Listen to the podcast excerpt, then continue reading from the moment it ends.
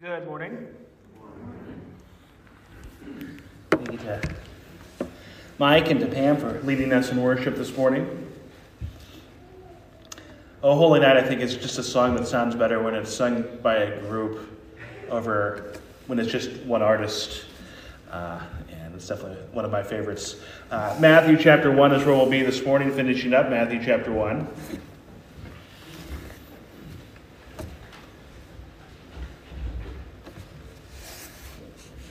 We'll be looking at verses 18 to 25.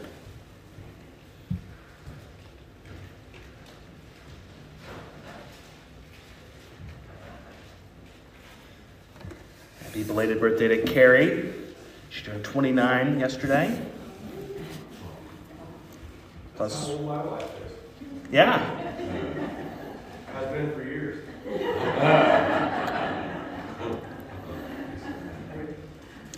Matthew chapter 1, verses 18 to 25. 29 is a common age, I've noticed, for, for women. But Matthew chapter 1.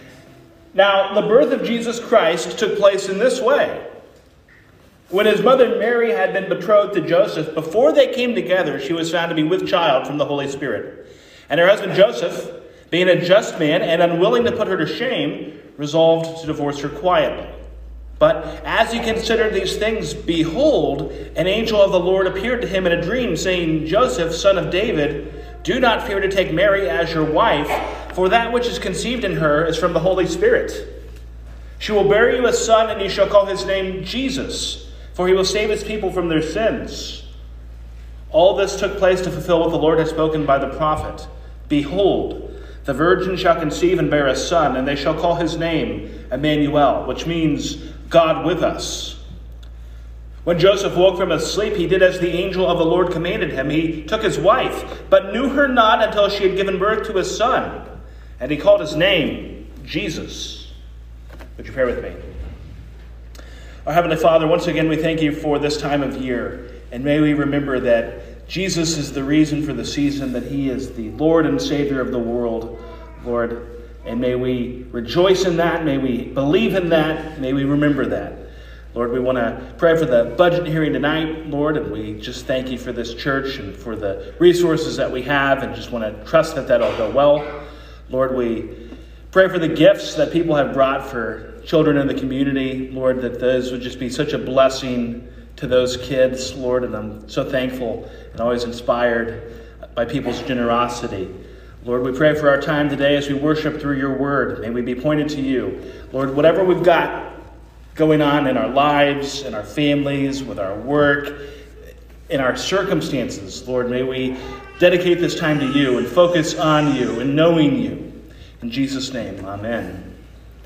Let the words of my mouth and the meditation of my heart be acceptable in your sight, O Lord, my rock and my redeemer. So, we're continuing in our Advent series through the birth story of Jesus in the Gospel of Matthew. We spent the last two weeks looking at the genealogy of Jesus, and you all lived to talk about it. Now we come to the prelude to Jesus' birth. This week we look at the events leading up to the birth of Jesus. Next week, Lord willing, we look at the aftermath of the birth of Jesus. Matthew does not actually record the birth itself. That's exclusively in Luke's gospel. In the opening genealogy, we see the names of Mary and Joseph. But in today's section, we see the responses to the truly unbelievable news that Mary is going to have a child who has been conceived by the Holy Spirit. She is going to be the mother of the Christ child. And those three people are who we're going to focus on this morning. And we're going to take them in the order that their stories are found in the passage Mary and Joseph. And we finish up where the passage ends with in Jesus. And with that, we'll jump into our section this morning, looking at verse 18. Now, the birth of Jesus Christ took place in this way. When his mother Mary had been betrothed to Joseph, before they came together, she was found to be with child from the Holy Spirit. So we first meet Mary. I've mentioned before that of the four Gospels, only Matthew and Luke give these stories about the birth events of Jesus. Luke's gives a lot more information on Mary. Matthew's gospel has more of a focus on Joseph. The passage says that Mary had been betrothed to Joseph. Betrothal is a type of formal engagement. It's still practiced today in some circles of Christianity and Judaism. I'm going to talk for a moment about what betrothal would have looked like in the first century. In his commentary on Matthew, Grant Osborne gives some helpful notes on betrothal. Betrothals were arranged marriages, arranged by families. The betrothal or engagement period lasted for a year. That's something certainly that's very different from our society. Um, something else that's very different from our society is that in a betrothal, the bride was usually only around 12 years of age. So it's likely that Mary was very young. During the betrothal period, the bride would still live with her parents. The groom, in this case Joseph, was probably around 18 years of age. The groom would be older in order to be a little bit more established. Again, certainly both very young by our standards. But it's important to remember that it's a different time, it's a different culture. They had a different concept of adulthood and coming of age than we do, and life expectancies were shorter. As I already said, betrothal was a formal engagement. In our society, if two people are engaged, someone can break it off really for any reason. Not so in first century Judea. To break off a betrothal, you had to give them a formal writ of divorce.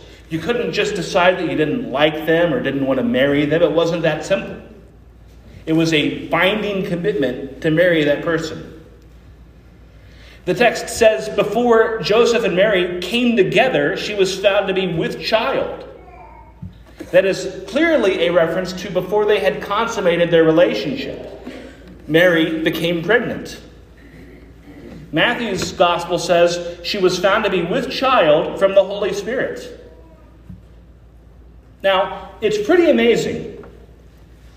Up until the resurrection of Jesus, the virgin conception is the most significant event that has ever happened in human history, and Matthew here mentions it almost in passing.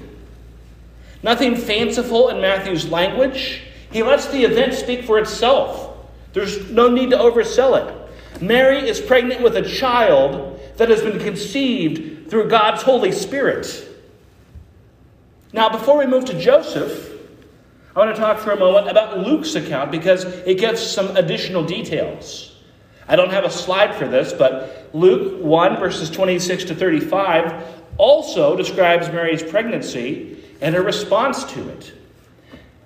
In the sixth month, the angel Gabriel was sent from God to a city of Galilee named Nazareth, to a virgin betrothed to a man whose name was Joseph of the house of David. And the virgin's name was Mary. And he came to her and said, Greetings, O favored one, the Lord is with you. But she was greatly troubled at the saying, and tried to discern what sort of greeting this might be. And the angel said to her, Do not be afraid, Mary, for you have found favor with God. And behold, you will conceive in your womb and bear a son, and you shall call his name Jesus. He will be great and will be called the Son of the Most High. And the Lord God will give to him the throne of his father David, and he will reign over the house of Jacob forever. And of his kingdom there will be no end. And Mary said to the angel, How will this be, since I am a virgin? And the angel answered her, the Holy Spirit will come upon you, and the power of the Most High will overshadow you. Therefore, the child to be born will be called Holy, the Son of God. In Luke's Gospel, Mary is told about the child she will carry. She asks the obvious question How's that going to happen? I'm a virgin. But Matthew and Luke both say how it's possible that Mary could be with child. The child has been conceived of the Holy Spirit. The Lord is at work with this. Humanity could not have made its own Savior, it needed the intervention of God. And with that, we come to our second person, Joseph. And when we pick up with Joseph, he knows that his betrothed is pregnant. Verse 19. And her husband Joseph, being a just man and unwilling to put her to shame, resolved to divorce her quietly. With Mary pregnant, Joseph faced a dilemma. What does he do? They lived in a small town. Inevitably, Mary was going to start to show. We live in a small town. I've learned in two years in a small town, word gets around. When Carrie was pregnant, sometimes people would say, Hey, congratulations on the baby. And I'd say, Thank you. And I'd think, Who are you? Like, I don't. Word gets around. And so a pregnant Mary would lead one to believe one of two things. Either Mary had been unfaithful to Joseph, or that Joseph and Mary together had violated the betrothal custom and conceived a child together, which wasn't true, but both of those look bad. Now, in our day, we live in a society with very relaxed sexual ethics to our detriment. But that was not the sensibility in first century Greco Roman Palestine. Now, Jewish teaching at the time essentially forbade Joseph to marry a betrothed who had been unfaithful. So take all of these verses together. Verse 19, and her husband Joseph, being a just man and unwilling to put her to shame, resolved to divorce her quietly. Now, I think that's pretty honorable for Joseph. Joseph did not want to cause a huge public embarrassment for Mary. He didn't want to make a spectacle. He didn't want to humiliate Mary. But the text says he was a just man. What does that mean? In this context, it meant that he could not ignore her apparent sexual sin because he was a faithful Jew who adhered to the law and teachings of the Old Testament. So Joseph initially does not see it as an option for him to marry Mary. But he doesn't want to shame her either. So he just wants to sort of quietly break off the betrothal so that both parties can leave as painlessly as possible. Quick side note. Sometimes people will note that Mary's apparent adultery was a capital offense and she would have faced stoning. It's partially correct. It's true that death was the penalty for adultery in the Old Testament. But by the first century, under Roman rule, it seems that it would have been uncommon in practice. Even when the Jewish leaders sought to have Jesus crucified, they had to ask the Roman government for permission. They couldn't just do it on their own. So it's unlikely that Mary would have actually faced that. But back to Joseph. There appears to be a sensible course of action until Joseph himself is greeted with the most unexpected of news. An angelic messenger appears to him in a dream. Verse 20. But as he considered these things, behold, an angel of the Lord appeared to him in a dream, saying, Joseph, son of David, do not fear to take Mary as your wife, for that which is conceived in her is from the Holy Spirit. Sometimes the Lord can so quickly change our plans. As Matthew's gospel heralds the news of Christ coming into the world, he records several angelic encounters, specifically in dreams. That's a means of divine communication which we see in the Old Testament, but in the New Testament is found exclusively in Matthew's gospel. Now, angelic encounters in the Bible are often these glorious, terrifying, awe inspiring events. But in Matthew, the angelic visitations are always merely to communicate a divine message, and that's all Matthew focuses on. The angel identifies Joseph as the son of David. That is the only place in this gospel where that term is used for anyone other than Jesus. But it also reminds us of the significance of Joseph's lineage in the incarnation, because it is Joseph who is the descendant of David. Luke chapter 1, verse 27, that we quoted earlier, says that Joseph was of the house of David. It is through Joseph that Jesus is connected to David. And Joseph is told not to fear taking Mary as his wife. The reason he needs to be told not to fear is that the religious and social expectation would be that Joseph would not take Mary to be his wife. For the town gossips in Nazareth, the explanation that Mary was pregnant with a child that had been conceived by divine conception is not exactly the easiest story to believe. So, to marry Mary is also to have to deal with the social ostracism of marrying an apparent adulteress. But Joseph is told not to fear. Now, just because he's told not to fear taking Mary as his wife, that does not mean it's going to be easy. God's will is not always easy. Now, we don't know a ton about Joseph after Jesus was born, but the Gospels do give us a few snapshots of his life, and it was hard. In Luke's narrative, when Jesus was born, there's no room for them. A story that I plan to preach, Lord willing, on Christmas Eve. But when Jesus is a baby, King Herod has heard about this child who's been born to be the king of Israel, and he has all the young males in Bethlehem killed. The family is forced to flee and exile in Egypt. So we have this inhospitable world of danger and exile, hardships that they face. Church tradition holds that by the time Jesus began his ministry, Joseph is already deceased. But Joseph is told to fear not because he is following the will of God. But again, that doesn't mean that following God's will is always easy. The disciples followed the Lord, but they had lives of difficulty and persecution, ultimately leading to the martyrdom of all but one of them. We celebrated Thanksgiving a couple weeks ago.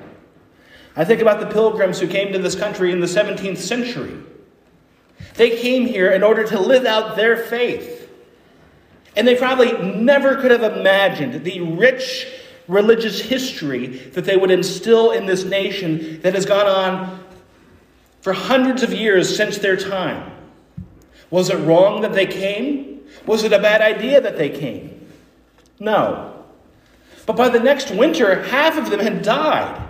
They had lives of hardship. I think of the great missionaries over the centuries people who were serving greater purposes than themselves. But the centuries of missionaries who faced persecution and death for that calling. I read about the great missionaries, the work they did, the challenges and the hardships that they faced. Father Damien was a priest who served a leper colony in Hawaii. He served people who were the outcasts of society, and he himself contracted leprosy in 1885 but he continued to serve there until his death four years later. Maria Taylor was the wife of Hudson Taylor, perhaps the most well known missionary of the 19th century. Hudson ministered in China. Maria herself had been the daughter of missionaries. Born in Asia, her parents both died when she was a child. She was sent back to England to be taken care of by family, but married Hudson at the age of 16. They moved to China faced opposition, persecution, financial hardships. Of the nine children she birthed, only four survived to adulthood. She herself died of cholera at the age of 33. That's so often not the picture that we have today of the Christian life sacrifice, difficulty, hardship. Why would anyone want that? Because of the great God that we serve, because of the great Savior that we have in Christ because of the great cost that he paid for forgiveness. God gives grace. His power is perfected in our weakness. God sanctifies us through our difficulties. As we serve the Lord through challenges and walk with Him, it is also the opportunity to grow with Him. It makes no sense in the eyes of the world. But God is the only thing that truly matters. And if all we have is God, that is all we need. Again, in the eyes of the world, that's laughable. It's worthy of mockery. Why would a good God allow his most sincere followers to suffer? Because it's a byproduct of doing ministry in a world that is fallen. We have a Savior who can identify. Jesus went to the cross, he suffered. Everything in life that's truly worth doing involves difficulty and hardship. Marriage is a great blessing. Marriage has its difficulties, its difficult seasons, difficult conflicts, because it's two sinful people trying to do life together. But it's worth it. Having kids is a great blessing, but it's hard. Now, no one forces you to get married. No one forces you to have kids. You choose those things, even though they're difficult. I think of those great missionaries. They had difficult lives, but still, they were the lives that they chose. They could have walked away, they could have left the mission field. At the first sign of danger or death, they could have given it all up. But things that are worth doing are hard. Personally, I'm fascinated by the Navy SEALs. I'd like to think I could have been one, probably not. I've read several books by Navy SEALs. They talk about their training. And one of the really interesting observations I've heard them make when they talk about the difficulties of their training, most famously, Hell Week, they call it. They're up for basically five straight days, just a few hours sleep, near constant exercise and calisthenics and swimming and running, pushing people to the limits of what is possible. That's what it takes to be elite. But here's the thing it's completely optional. And I've read accounts from Navy SEALs talking about going through the training, and they're more tired than they've ever been, and they're colder than they've ever been, and they're in more pain than they've ever been. And they keep going despite the fact that they're thinking, I can just quit. I can just give up at any time. No one forces you to become a Navy SEAL. If you quit, the instructors aren't going to beg you to come back. We can quit any time. The challenges we face bring blessings in spite of hardship. And truly living for God in spite of difficulties, brings the blessing of knowing God and growing with God and living to the glory of God. It's not always easy, but it is always worth it. A couple summers ago, we talked about Jesus and the disciples when they got caught in a tremendous storm. Why were they on the boat? Because Jesus led them there and put them on the boat. Last fall, we talked about the Israelites crossing the Red Sea. Why were they at the banks of the sea between the water and the Egyptian army? Because that was where God had led them. God is not always leading us to what is easy, but He is always leading us to what is right. And so Joseph is told not to fear, not because it will necessarily be easy, but because of who God is and who our God is. As we continue in the passage, Joseph is given one of the great blessings in all of human history that he would be the parent, the adopted parent of the true son of David. Verse 21 the angel says, She will bear a son, and you shall call his name Jesus, for he will save his people from their sins.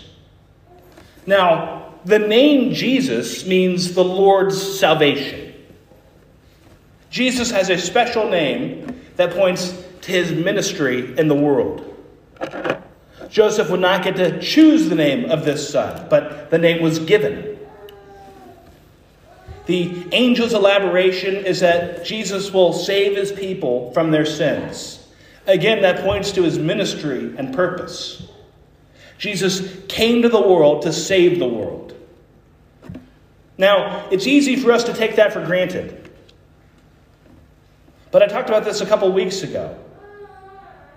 Many thought that the son of David would come primarily as a king and a military leader who would lead to political conquests. But the reason why Jesus came was to save people from their sins. And so Matthew reiterates his name and his purpose. We come to our third person in this passage Jesus himself, verses 22 and 23. All this took place to fulfill what the Lord had spoken by the prophet. Behold, the virgin shall conceive and bear a son, and they shall call his name Emmanuel. And verse 22 all this took place to fulfill what the Lord had spoken by the prophet. Matthew makes similar statements throughout his gospel. When he will point to something in the life of Jesus and then point to where it is grounded in the Old Testament and prophesying about Jesus. This is the first of those instances, but Matthew actually does it 13 times throughout his gospel, but five of those 13 are in the first two chapters. Matthew's gospel is very much grounded in the Old Testament. That's not to say that there isn't a lot of Old Testament emphasis in the other gospels, there is. But Matthew especially likes to look at events in the life and ministry of Jesus and show where they fit into the Old Testament, where they were prophesied about centuries before. And so Matthew gives that precursor before referencing Isaiah chapter 7, verse 14. The way Matthew quotes it in verse 23 says, Behold, the virgin shall conceive and bear a son, and they shall call his name Emmanuel. Now, two years ago, my first year here, we spent Advent looking at those passages in Isaiah, if you remember. They're still available on our podcast. Now, the Isaianic prophecy that Matthew is given, giving comes more than 700 years before Jesus. Let's talk about that for a moment in the context of Isaiah. And I've tried to limit myself to about five minutes. I also made some slides that will hopefully be helpful.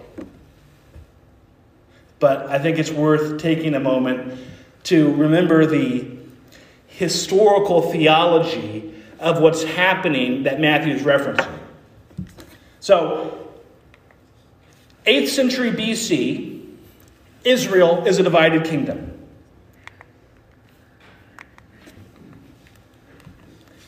The Davidic monarchy rules Judah, the southern kingdom. The king is a man named Ahaz, who's not a good king. Now, the regional superpower at that time is Assyria. Syria and the northern kingdom of Israel try to form an alliance against Assyria. And they want Ahaz, the king in the southern kingdom, to join. King Ahaz is given a divine promise that they will prevail, and he's told to ask God for a sign. Ahaz refuses. But he refuses because he doesn't trust the Lord and will try to do things instead his own way. Instead of trusting the Lord, he will actually pay off the Assyrians with the gold and silver of the temple not to attack. So the Lord tells Ahaz to ask for a sign. Ahaz refuses. A sign is given anyway. Isaiah 7 13 and 14. And he said, Hear then, O house of David, is it too little for you to weary men that you weary my God also? Therefore, the Lord himself will give you a sign. Behold, the virgin shall conceive and bear a son, and you shall call his name Emmanuel. Now, when we looked at this passage a couple years ago, I talked about this prophecy having a double fulfillment. In other words, it's fulfilled in the 8th century BC, and it's fulfilled again in Christ. For its first fulfillment, the Emmanuel prophecy is given in Isaiah 7. In Isaiah 8, the prophet Isaiah's wife has a baby. The baby is named, if you remember, Maher Shalal Hashbaz. In Hebrew, that name means quick to plunder, swift to spoil. And the point is that it's a judgment against the northern kingdom, the other kingdom, the northern kingdom and Syria of their impending destruction. Israel's I'm sorry, Isaiah's son represents Emmanuel in the Old Testament.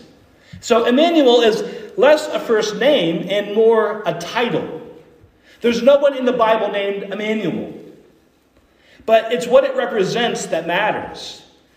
The name Emmanuel, as, as Matthew tells us, means God with us. God was with Ahaz and the southern tribes, despite their unfaithfulness and sin. Now, a century later, the southern kingdom would face judgment too, but God preserved the monarchy. So that's the first fulfillment in what it meant in the days of Ahaz.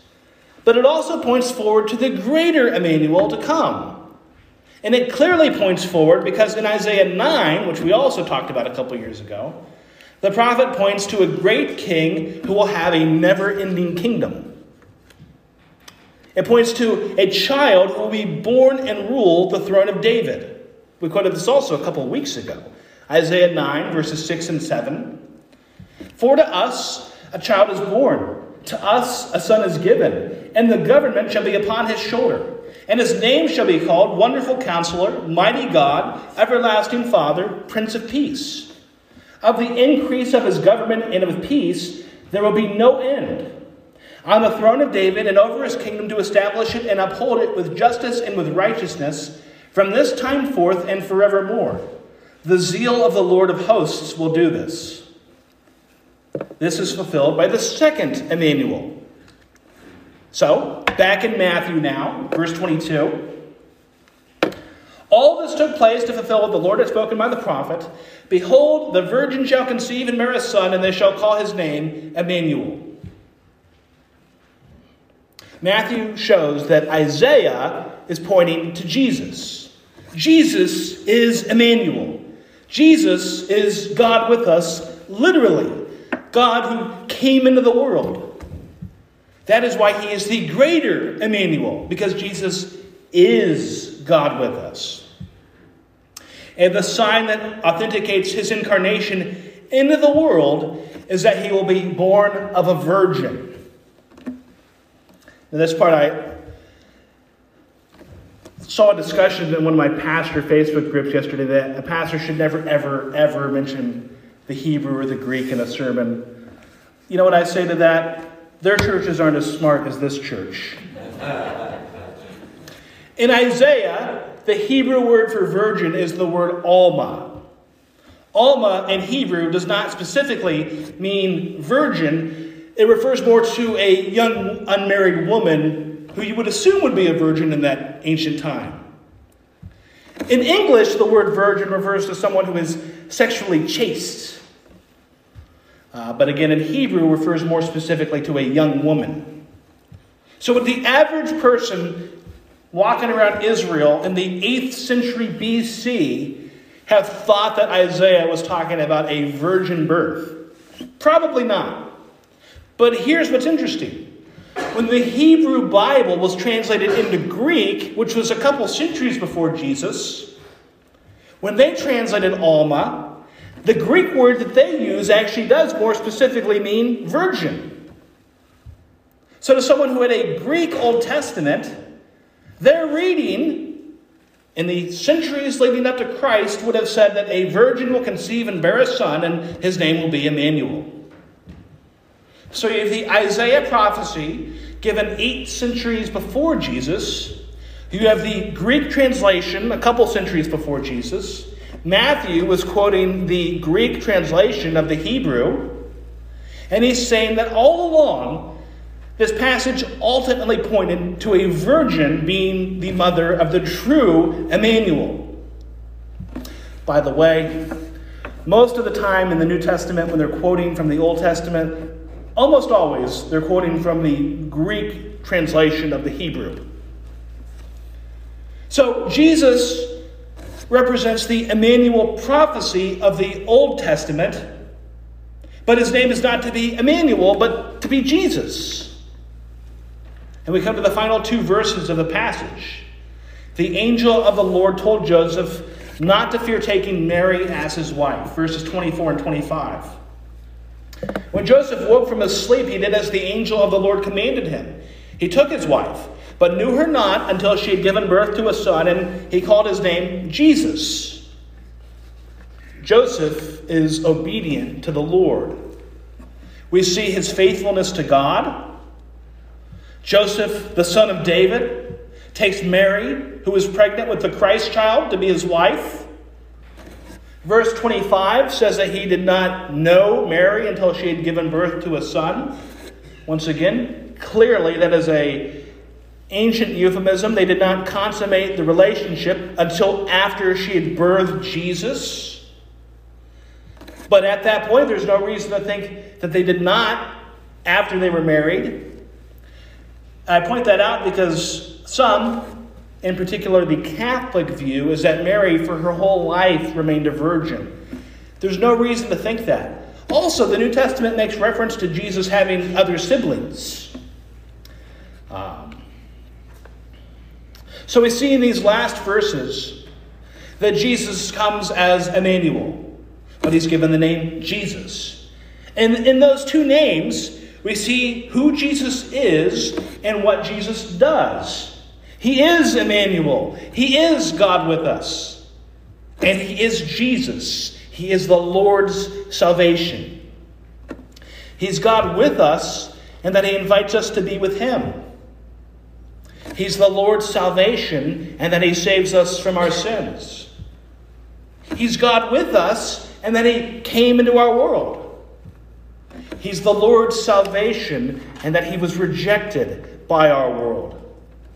But in His reject- rejection, He died sinless so that the sinful could have their sins forgiven. The message of Christmas is meaningless without the message of the cross. Because it's not just a quaint and cozy story. But Christmas invites us to remember Emmanuel, the God who came into our world to bring the Lord's salvation, and the Christ who brought the Lord's salvation and dying so that we could have life. Would you pray with me? Our Heavenly Father, again, we thank you for this time of year. To so many, it means so much. Lord, that for us, may it also be a reminder of your gospel. More than anything else, Lord, may this time of year remind us that the Savior of the world came into the world, that he was born of a virgin, Lord, the great miracle that you did, but the greater miracle that was to come, that he would die and raise again so that all of us could have life through him. All of us who believe in him could have life and our sins forgiven to the glory of your gospel. In Jesus' name, amen.